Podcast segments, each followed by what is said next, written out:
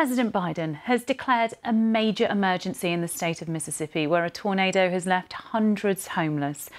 This is the moment on Friday when the wind barreled through a school in the area, and you can see that happening, captured on CCTV cameras just inside. And these are the latest drone pictures after the tornado struck, carving a path of destruction at 170 miles long. We know at least 25 people were killed in Mississippi and one person in Alabama. Dozens have been injured. Our North America correspondent Sophie Long reports from Mississippi. This is Rolling Fork, a small, close community in Mississippi. There is little left.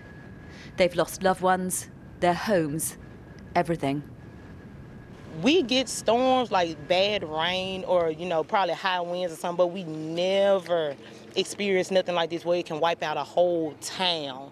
You know schools children you know parents loved ones. It wiped out everything. These girls said they came back to look for their belongings. They didn't find much this is what remains of people's homes here in Rolling Fork. You can see washing machines, signs of a life that took place here before. The tornado struck in the middle of the night. Many people were sleeping. You can imagine just how terrifying that must have been. It meant many didn't hear the alerts. Oh, man.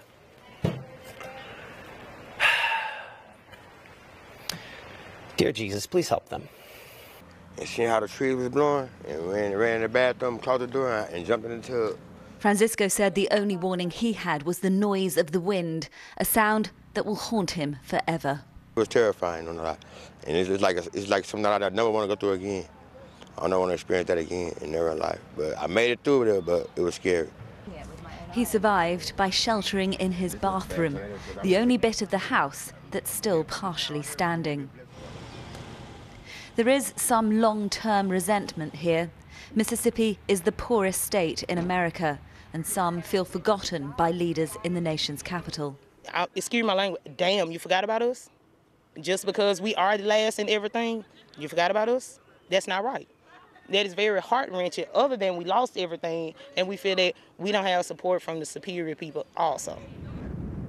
President Biden described what happened here as heartbreaking and said he and the First Lady are praying for those who had lost loved ones. But people here are asking for more than prayers and emergency relief. They want long-term support. Sophie Long, BBC News, Rolling Fork, Mississippi.